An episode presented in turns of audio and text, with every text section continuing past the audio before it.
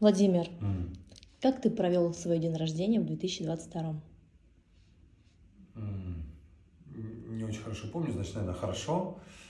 Ам, А, мы были на даче с родителями.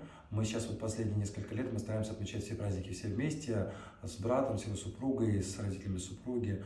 Как-то прекрасно на их даче.